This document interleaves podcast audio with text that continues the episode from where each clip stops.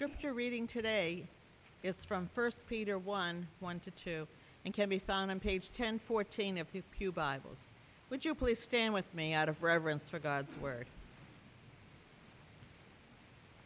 Peter, an apostle of Jesus Christ, to those who are elect exiles of the dispersion in Pontus, Galatia, Cappadocia, Asia, and Bithynia, according to the foreknowledge of God the Father, in the sanctification of the Spirit, for obedience to Jesus Christ, and for sprinkling with his blood. May grace and peace be multiplied to you. This is God's word. Please be seated.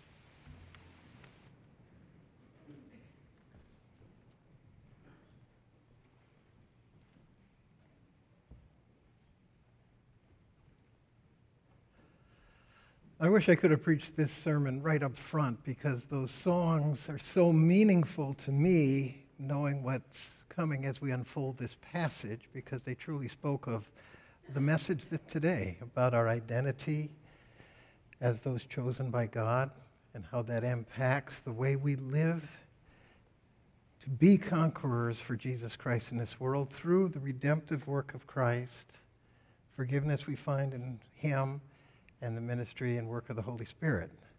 Um, in many ways, you've had the sermon, um, but we have a few minutes to kill, so I'll still preach. this morning, we begin a study in 1 Peter entitled Reflecting Christ in a Post Christian Culture. Many of us grew up in a culture that embraced the Christian worldview, including traditional values, belief in God, and trust in the Bible as the Word of God. Today, these are being challenged, denied, and supplanted. A number of books have come onto the market and that hold Christianity in contempt, and they've become very popular. In addition, we find that religious rights are being overturned in lower courts. Most of academia, the media, and Hollywood walk locks in step with humanism. And the values that our culture has held for many years are now being seen as antiquated and harmful. Even those who call themselves Christian are moving toward an understanding of God that is built on their personal preferences rather than on revelation from God. A 2009 study showed that although 76% of Americans called themselves Christians, only 9% held Christian worldviews. And among those age 18 to 23, that drops to 0.5% of that age group hold a Christian and biblical worldview. Post Christianity is most dominant right where we live. According to the 2017 Barna study, eight of the top 10 most post Christian cities are in New England or the Northeast. Boston sits at number two behind the Portland, Maine area. On top of this, Christians are being more and more marginalized. We don't know what the future holds. I don't think real persecution is on our horizon, but I do believe Christians will be more and more marginalized. So, how are we going to live in this post Christian culture? That's what Peter addresses. But I say we don't need to fear. For whatever comes our way is an opportunity because the darker it becomes, the more brilliantly the light of Christ can shine. That's really the message that Peter brings in 1 Peter. He writes a letter to five Roman colonies who are being ostracized, mistreated, and persecuted. And he calls them to live lives that reflect Jesus Christ, and then he shows them the way in which that will happen. Today, America is being torn apart. Intolerance, acrimony, judgmentalism, and hatred is growing. America needs a light that shines grace, understanding, peace, righteousness, hope, and sacrificial love. America needs the light of Jesus Christ lived out through believers. Let's pray. Our Father, may our messages be very true to those that Peter brings these uh, Roman cities and communities. Let us hear what you have to say to the Church of Jesus Christ. May your Spirit work that into our lives. And may we reflect Jesus Christ. Amen. So Peter begins his letter with a very ordinary greeting. He names the author, which is Peter himself, the recipients, who are the Christians who are scattered through Pontus, Galatia, Cappadocia, Asia, and Bithynia, and then give, brings a, a normal salutation of grace and peace. But this introduction is much more than simply setting the stage for the letter. It is jam packed with truth that is necessary for us to live the Christian life. In many ways, Peter is setting the table for the rest of the book.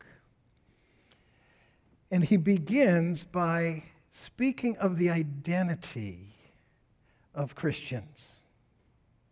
Now, he begins with our identity because identity drives the way people live. When you know who you are, you know how to live. And, and we see that played out in many arenas today. Black Power celebrates race. It, came into being because of the persecution of blacks it moved out into civil rights and comments like black is beautiful. The women's movement saw injustices.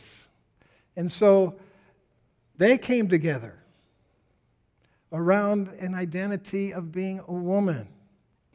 And one of the things I remember them saying is, I am woman, hear me roar and their identity was found in being a woman, and they wanted to roar. They wanted their voices to be heard. Gay pride, because of homosexuals being oppressed, and so many of them feeling that. They developed a movement out of which they could have pride about who they are and also face injustices that they had endured. White supremacy built on the color of skin. And if you're white, you're better than others, and you have the right to oppress others. Many of these movements have done good things, but they all fall short because they live out of only one characteristic of their lives. The result is they set themselves apart, often trying to feel better than other people. And their agenda revolves around their identity, not everyone. Now, I, I bring these up not to criticize them in any way, but to show the connection between when we understand our identity, we live out of our identity and we promote that identity, and we have agendas that flow from that identity. Peter offers a greater identity than any of these an identity that flows from grace and love. And when you grab that identity, it leads to humility, not pride. It leads to desiring everybody to be included, not people excluded because they're not in the, your group. And an agenda that benefits everyone, not just those who are like you. And so, Peter is going to give us the identity, but first we see in Peter himself that truth that an identity can drive the way you live. Peter wasn't always called Peter, he was called Simon. But Jesus Christ gave him a new name. And he said, You are Cephas, you are Peter, you are the rock. And when God gives a name, that name gives an identity. Abram is changed to Abraham, father of a nation. Jacob is changed to Israel, the one who wrestles with God. Pete, Simon is changed to Peter, he is a rock. But he didn't always live up to that identity. When the pressure came, when Jesus had been arrested and he followed Jesus around a charcoal fire, he was asked or challenged, You're a follower of Jesus. And he denied Jesus three times. Later, at another charcoal fire after Jesus' resurrection, Jesus restores him. And three times he says, I love you, I love you, I love you. And out of that identity, Peter became a rock. He and Paul are the foundation of the church of Jesus Christ. And it's very appropriate that he writes this letter because he failed in his identity, found grace, and then lived out his identity, giving us all hope that we can live out the identity God gives us. So, what is that identity? We see it says, Peter to God's elect, chosen by the foreknowledge of God.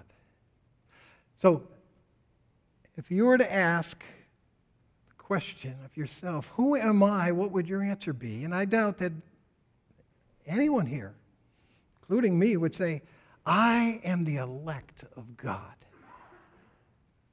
I'd like to say I'm the loved of God, but I probably wouldn't say I'm the elect of God because, one, it raises a couple of questions, troublesome questions.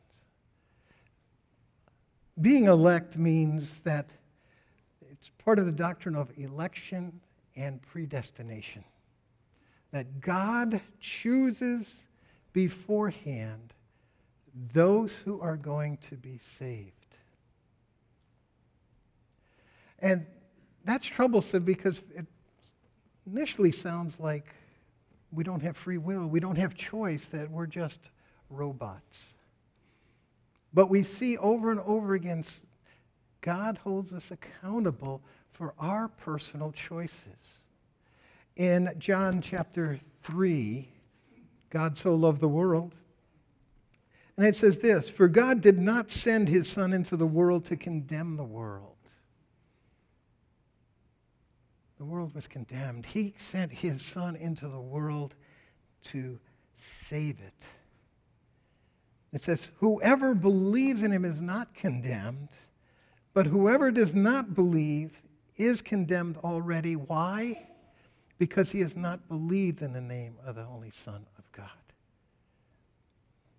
So God says you have a choice. And if you choose not to believe in Jesus Christ, who is the only way to God, you are condemned. So, election does not mean we're robots. We all have the choice and we're held accountable for it. The problem is, how do these two things fit together? And the answer is, I don't know. It's something beyond me. But what I take solace in is uh, Deuteronomy 29 29 said, The secret things belong to the Lord our God, but the things that are revealed belong to us and our children forever, that we may do all the words of the law. He's saying two things here is there are some things that are revealed, and we are to live by those revelations, live by what God says. And in this case, God reveals two things. He has chosen some for salvation. And everybody is accountable for their personal choices. So it means we need to go out and evangelize. People need to hear to believe. At the same time, we need to realize that if we fail to tell someone, they're not lost because of that. So we, we try to live out these two truths.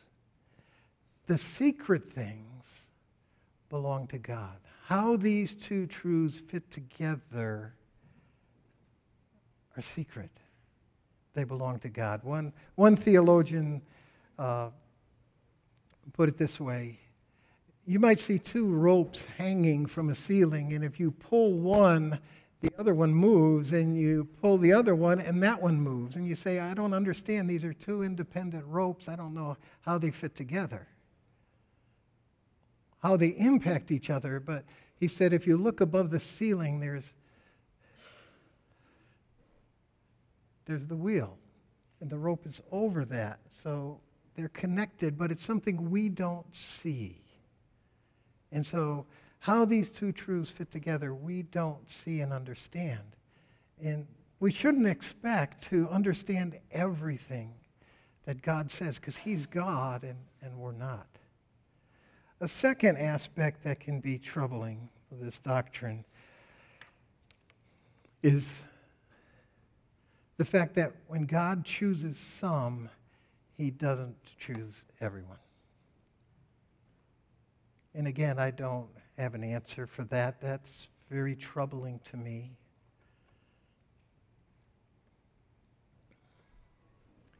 And I think if, if a humanist starts with, with that teaching, they often conclude that God is a monster. But as I said a few weeks ago, but if we look at the cross and begin at the cross, and we see the love of Christ and all that Christ and the Father endured, we realize that God is love. And though we don't understand how every commandment, how every doctrine is an expression of love, we can trust that they all are. I have some conjectures of how this is loving, but we don't really have the time to go into those, and they are just my conjectures. But I work with this doctrine by looking at the cross and seeing that God is love. So, why does Peter emphasize election rather than, say, the love of God? Um, John when you read the Gospel of John, you see that John's identity is the disciple whom Jesus loved. He never names himself, and the reason is his identity is in the name, so he always gives his identity, the disciple whom Jesus loved. And certainly, being beloved of God is much more, is warmer and much more comforting than thinking of I'm the elect of God.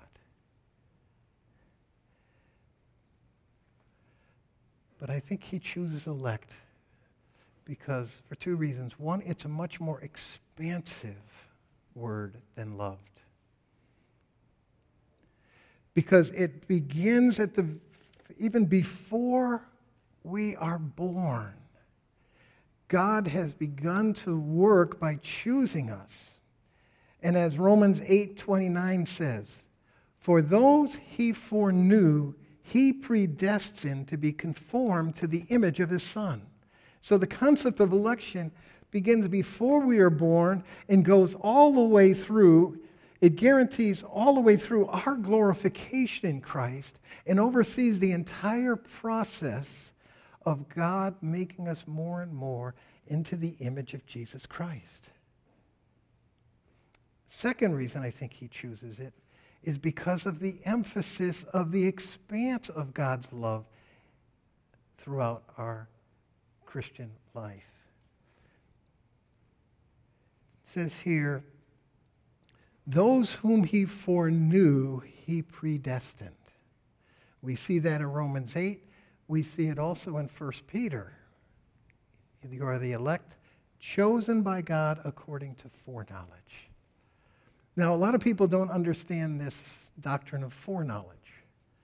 Uh, foreknowledge includes the idea that God knows certain events beforehand, and so there are those who see foreknowledge as God looked at me and he could see back down that, that in 1973, in March of 1973, Bruce Daggett is going to believe in me. So I have that knowledge, so I'll choose him before he's born. Now, the first problem with that is it truly makes election meaningless. The whole concept of meaningless. Why would God have to choose me if I'm choosing Him anyway? But also, it doesn't address the full understanding of the Word. Remember in Romans 8, it says, For whom He foreknew for those whom, he doesn't say for the information he understands about us. It says the people he foreknew. And what it means is that God has an intimate knowledge of us, relationship with us, even before the foundation of the world. So the word know. Do you know me? Do I know you? See, Tom Brady, I can say, you know, I know lots of facts about him. I've seen him play game after game on TV. He's better than Peyton Manning. I know a lot about his social life because it's, all over. I've seen his personality. I don't know Tom Brady. I don't have a relationship with him. To know someone is to is a relationship. Ephesians 1, I think, gives the best sense of what we mean by foreknowledge. It says, In love, he predestined us for adoption to himself. When we begin to think that God's love isn't just right now, but God's love for us began before we were ever created and it will go forever. And we can never, ever be separated from that love. There's a song that captures this. I was in his mind before the worlds were made. I was in his mind before earth's frame was laid because he knew me, because he loved me. I was in his thoughts the night he prayed for me. I was in his thoughts before Gethsemane because he saw me, because he loved me. I am in his mind, or I was in his heart when Calvary's hill he climbed. I was in his heart when he died for all mankind because he sought me, because he loved me.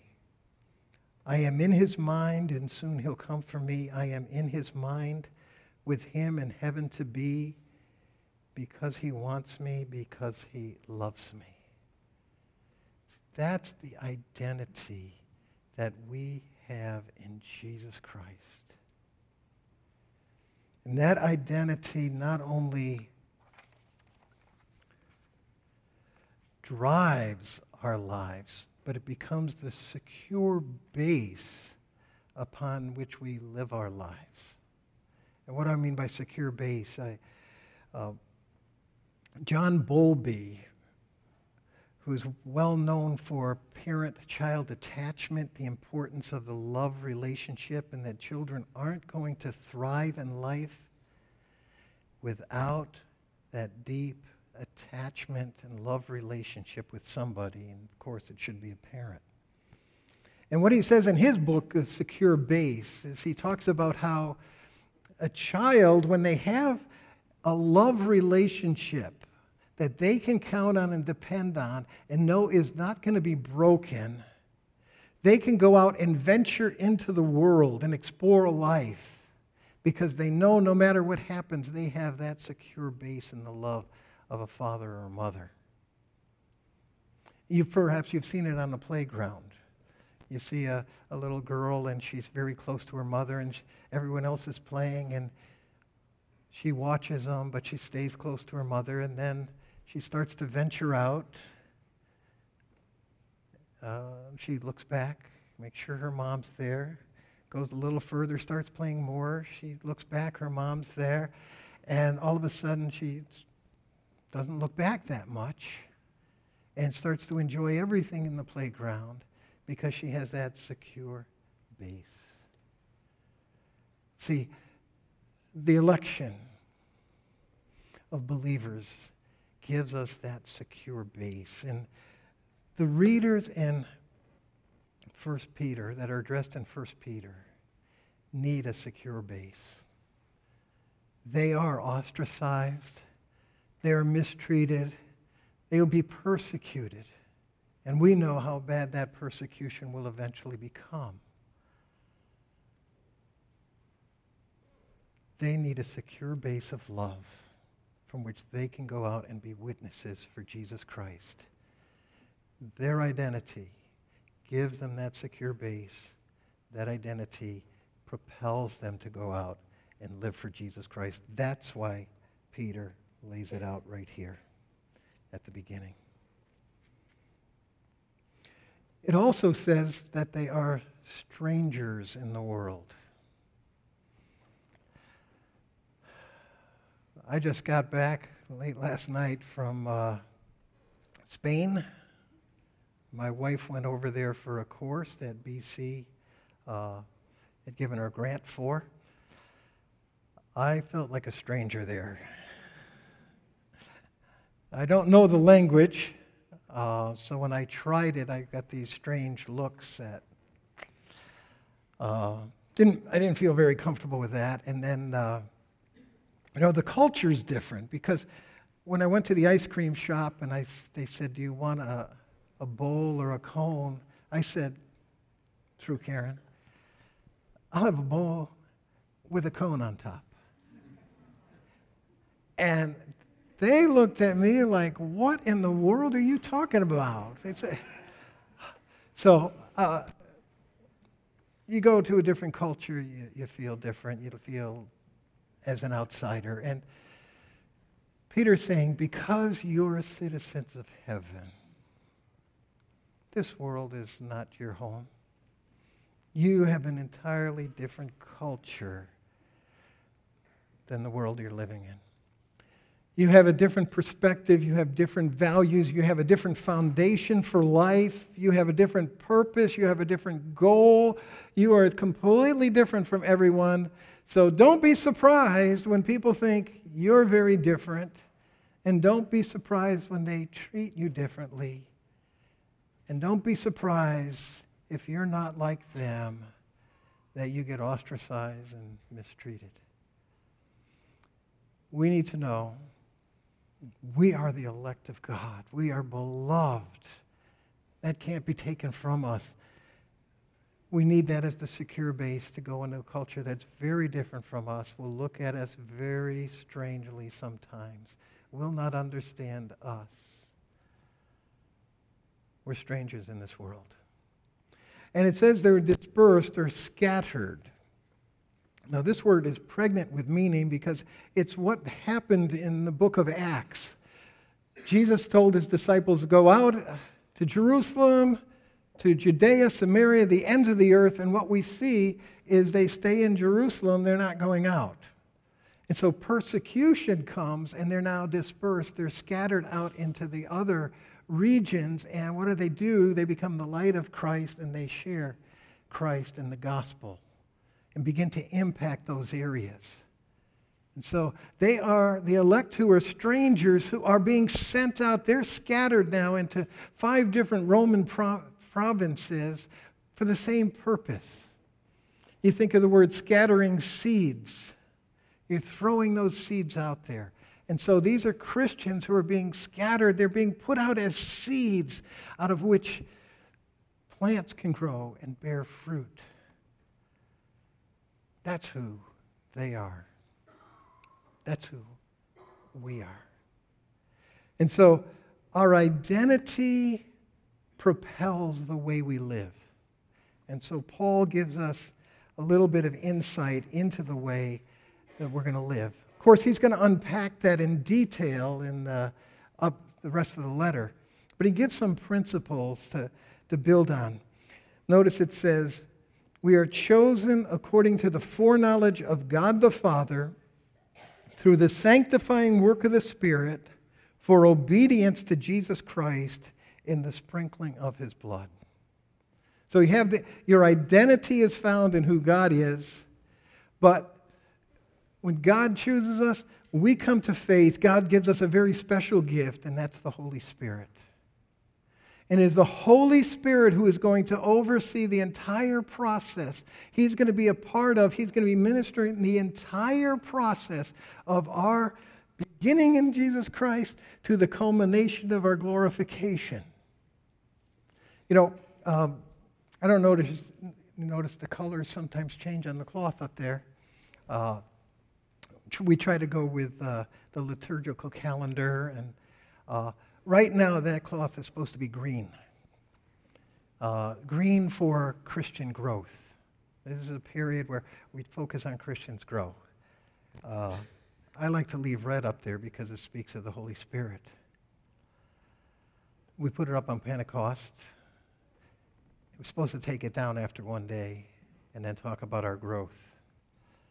But I think this passage says our growth is all about the work the Holy Spirit is doing in our lives. And I hope every time you look at a red up on the cross, you say, I've got the Holy Spirit who wants to work in me. And when I walk in him, he will do a transforming work of sanctification. Sanctification means set apart. It's the same base word for holiness. And holiness essentially is becoming the people God wants us to be. The Holy Spirit is the one who brings us to faith. He convicts us of sin, righteousness, and judgment. And when you realize you're a sinner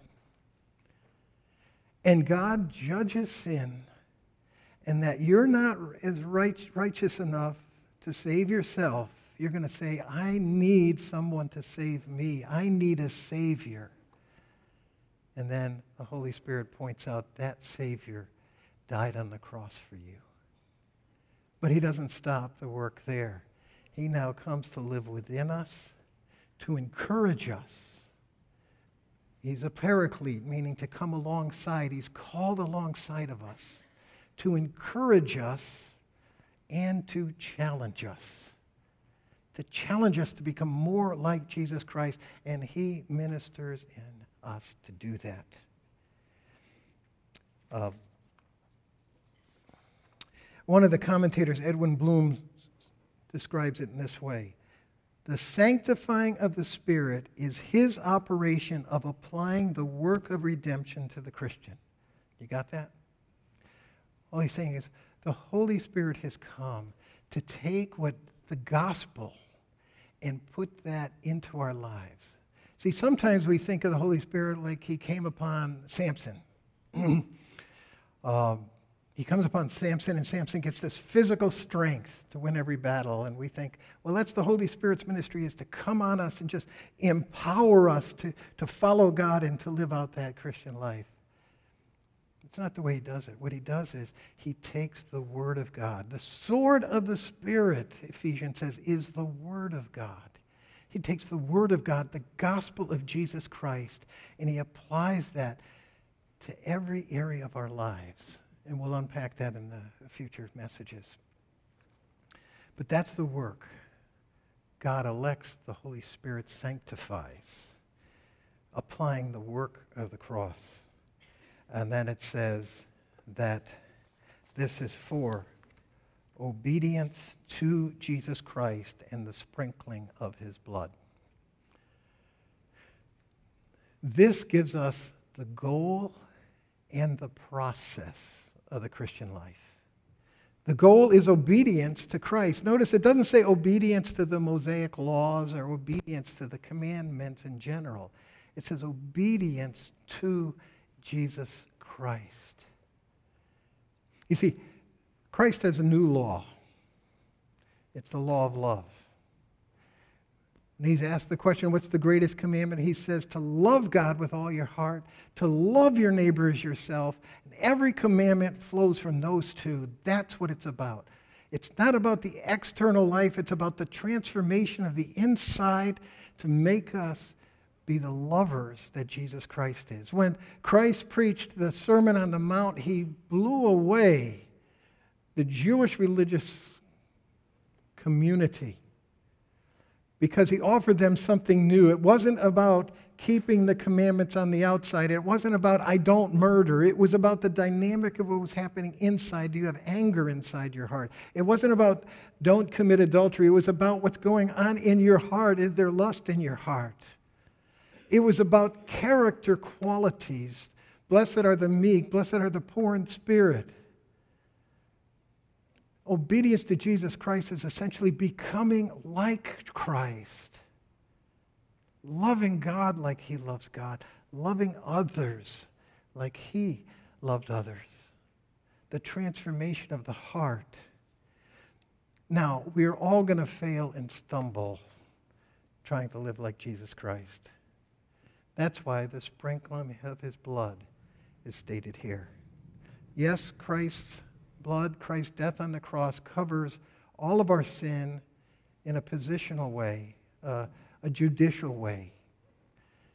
But there's also a family way. When we sin, we break fellowship with God. Just like if uh, in a family, if a child is hurtful for, to a parent, that relationship is strained for a while, but that child never stops being a child of that parent.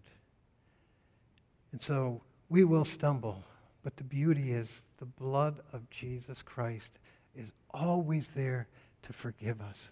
We have never been so defeated that we are hopeless. And I trust that there's no one here who feels they have failed so much eh, they are hopeless. I've run into people who feel that way. You're never hopeless. Jesus Christ is there. If we walk as he is in the light, the blood of Christ continually cleanses us. And then if Jesus points, if the Holy Spirit points out a sin we need to address, if we confess that sin, he is faithful and just to forgive us, to cleanse us from all unrighteousness. Now, these next two words in the salutation, grace and peace, are gigantic because they tell the ultimate uh, environment, the ultimate uh, desire for the way we live in, the, in that word peace, and the ultimate way in which we gain that peace, grace. Uh, we will unpack that in the future, not next week, but we'll roll the truths in uh, about grace and peace down the road. But I do want to mention it right now that these words are packed with meaning. A generation ago, Kerry Livgren from a group called Cam, uh, Kansas wrote a song. It goes this way Same old song, just a drop of water in an endless sea. All we do crumbles to the ground though we refuse to see. Dust in the wind. All we are is dust in the wind. Dust in the wind. All we are is dust in the wind. You see, Kerry was facing something most people wouldn't face, and that's why he has the words, we refuse to see. That apart from God, our identity is very temporary. It's ultimately dust in the wind because everything crumbles to the ground. I think Kerry facing reality opened him up to discussions with a member of a different band who told him about a different identity, one in Jesus Christ that isn't dust in the wind. It's a choice of God, of love, from before creation to beyond creation. He took that new identity and his life was transformed. God offers that to everyone. If you're here right now, is your identity something that is ultimately dust in the wind? Or do you know, can you hear this morning that God's love is reaching out to you? It's displayed on the cross. It's displayed in his gift of the Holy Spirit. It's, dis- displayed in the ultimate culmination of history with a new creation. God offers you that today. Believer, we live in a culture that could very well turn more and more against us we will be tempted to accommodate ourselves to that culture for acceptance. But we need not to, because we have acceptance and love in the Creator Himself that is incomprehensible. You were in His mind before the world was made. You were in His mind when He was praying in Gethsemane. You were in His mind when Calvary's Hill he climbed, you were in his mind today, tomorrow, and forever. Our Father, we thank you for your truths, which did help transform a world 2,000 years ago. Lord, let us embrace the future you have. Hear these words.